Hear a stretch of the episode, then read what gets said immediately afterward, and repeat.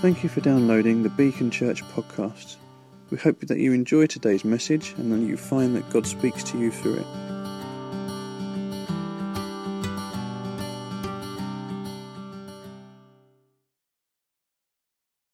I, I'm just going to say a little bit before I, I call him up. Uh, Michael is he's 88 next month, and, uh, and and I think the thing that will be encouraging through just this short interview I do with him is is how possible it is to walk the Christian life for all your life.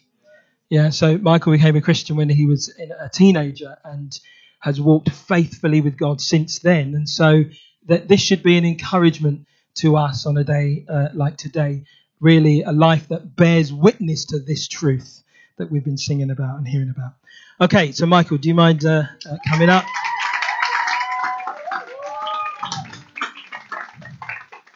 Now, although Michael is old, he used to lead a church, and so there's just a danger where he's going to preach or talk or whatever. Uh, but we'll, we'll we'll allow you that, Michael, if that if that happens. Okay. Um, so. Uh, so why don't you just stand around a bit, Michael, so people can, can, can see you. Oh, hello. Okay. so uh, Michael's here with Muriel, his his his wife, and they've been married for uh, uh, dozens of years. So, uh, um, Michael, why don't you just say a little bit about if you can remember back that far? Um, just say a little bit about when you got saved. I just think it'd be really it would be really encouraging for people to hear. Um, as I've heard even quite recently, we've had conversations that that account of when you got saved. Right. Okay. Hi, everybody. Um, I don't know. Maybe maybe you uh, um, had Christian parents. I didn't. Maybe you had Christian friends. I didn't think I had. Um, I went to work uh, when I was about 18, 19, and um, I guess there were some folk that started praying for me. I didn't know about it, of course, but um, I got invited out to the uh, one, the old one of the older members of, uh, of our factory where I worked, and uh, he invited uh, a number of us, one or two young younger people, to go for Sunday afternoon tea. Now, when you're in digs, Sunday afternoon teas absolutely special. And uh, uh, but the embarrassing thing was, uh, I was left with uh, this gentleman, Mr. Heldon, and all the others simply found something else to do. They all went and washed up or something of this sort. And uh, he said to you, Michael, he said, Do you know Jesus as your Savior? I said, What? I, no. I'd never heard of I'd never heard of anybody doing that. Seriously. And he said, You need to do something about this. And we went, I, I, thought, oh, well, I suppose we'll have to go to church with these people. So we wandered out to this church and that church and eventually ended up at a, at a gospel hall. I thought, oh, help, my dad always warned me about people like this. and uh, at the end of the service, I said to a friend of mine who was with me, I said, right, let's get home. He said, oh, no, no, no, you're going, we're going on to a young people's meeting. Oh, grief, no. and at that young people's meeting in someone's home, I was challenged. I felt all these people are Christians, and I'm not. I don't know anything about this stuff at all. I haven't been to church for years. And I said, What's it all about? And they said, To believe in the Lord Jesus Christ and to confess Him gives you eternal life. And completely against all that I planned not to do, I said, I believe that Jesus Christ is the Son of God, that He died for me. And I thought, where do those words come from? but uh, that's how it was. I went home on the bus with uh, a, a, Christian friend of mine. Um, and I said, What on earth is all this about? What do I do now? You know, I'm supposed to be a Christian. What do I do now? And he said, Oh, don't worry, Mike. He said, You'll find out. So I went back to my digs and I, I knelt down at my bedside. First time I'd ever done that. And I said, God, if you're real, I'm going to need it. If I'm going to be a Christian, I need a Bible. Here it is. It's Sunday night, factory estate all week, no shops anywhere near. But God, if you're real, I want a Bible.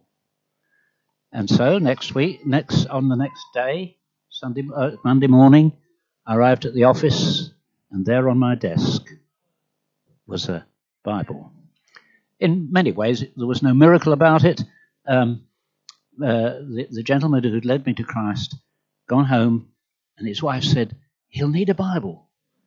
Take one tomorrow morning. Put it on his desk. Uh, I've got an old one that I haven't I haven't used for a while, but it's in good state. Take it with you tomorrow morning. And so there it was, my first miracle. And uh, that was a long time ago. It, it was Michael, and uh, and but but it is I still the, I take the hint. no no no no no. But it, it's still a wonderful uh, story when when you describe that.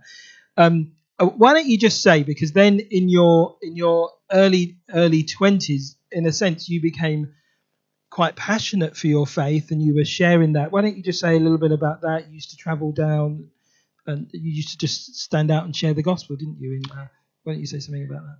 Yeah, the church uh, in Greenford that I went to um, had quite a number of young fellows, and we used to go out on Saturday afternoons um, on our bikes, uh, and we would go to a, a village somewhere uh, and preach the gospel. We would put tracts in people's uh, homes, and we would get some kids together uh, for a children's meeting, this kind of thing. And um, yeah, I, I'll just tell you one amusing thing. I, later on, of course, we graduated to a motorbike, and uh, I succeeded in making that into a gospel uh, thing. We had a horn about this big on the back.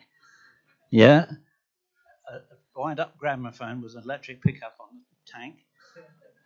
Amplifiers that I built myself on panniers. And uh, then we had a real voice for the gospel. yeah, but life's good. God's been faithful. God's been wonderful uh, over the years. Any more to say? Yeah. So, M- Michael, then then uh, obviously you you meet Muriel, who is in another church, and and you get married, and I'll say this bit, and then I'm going to come back. All So so then you, um, basically you have three children, or you have two children, and, and you, Yeah. Pauline, you adopt Pauline, and uh, all your kids are now believers. Yes. You know, all of them have got kids who are believers, Yes. and you were the first believer in your family. Yes. And uh, quite recently, we had that event where we sort of celebrated your your father's life. Yeah. Why don't you just say a little bit about how, your your reflection on that as you look back on your life and the fact that you know you weren't born into a Christian home, That's true. you became a Christian, and the faithfulness of God to you. Yeah, uh, I guess my my dad, my my parents weren't Christians as far as I know, and that's sad. But maybe there was something in their lives that I didn't know about. But um, what what what what do you want me to say on that? I just want you to say something about uh, your life with God since, you know, as you look back now, 88 years, or you've now been a Christian for 60 years nearly. Yes. Just looking back, just say something about how you reflect on your your life and your experience. Well, the most important thing was I, I, I got a Christian wife. So that was uh, uh, that was a very important uh, bit in my life, and has been so ever since. And that's a tremendous thing.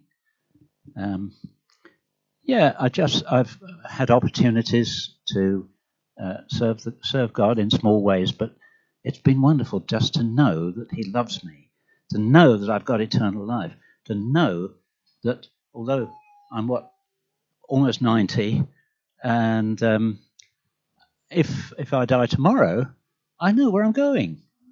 I know that Jesus saved me when He died on the cross, and uh, that's something very powerful and strong to have. It's not just a, a vague thing that you think about in, in your brain up here. It's a fact Yeah. that He died for those like you and me. And even now, Michael, you pray for your neighbour, don't you? You're trying to reach out to the man who lives next door. Uh, that is true. but uh, I find I find actually that it's very easy just to slip into times when okay, I forgot my quiet time this morning and uh, that sort of thing. God doesn't have a, a, a, a, a did, did, uh, what can I mean? What, what do I mean? He doesn't have any rules or regulations for us. He loves us. He cares for us. And it's a great thing to be able to tell other people. And they think you're balmy. but sooner or later, someone, every now and again, says, Wow, I wish I'd had what you got. Yeah. And I know also you pray for our church, don't you? I, uh, yeah, we do.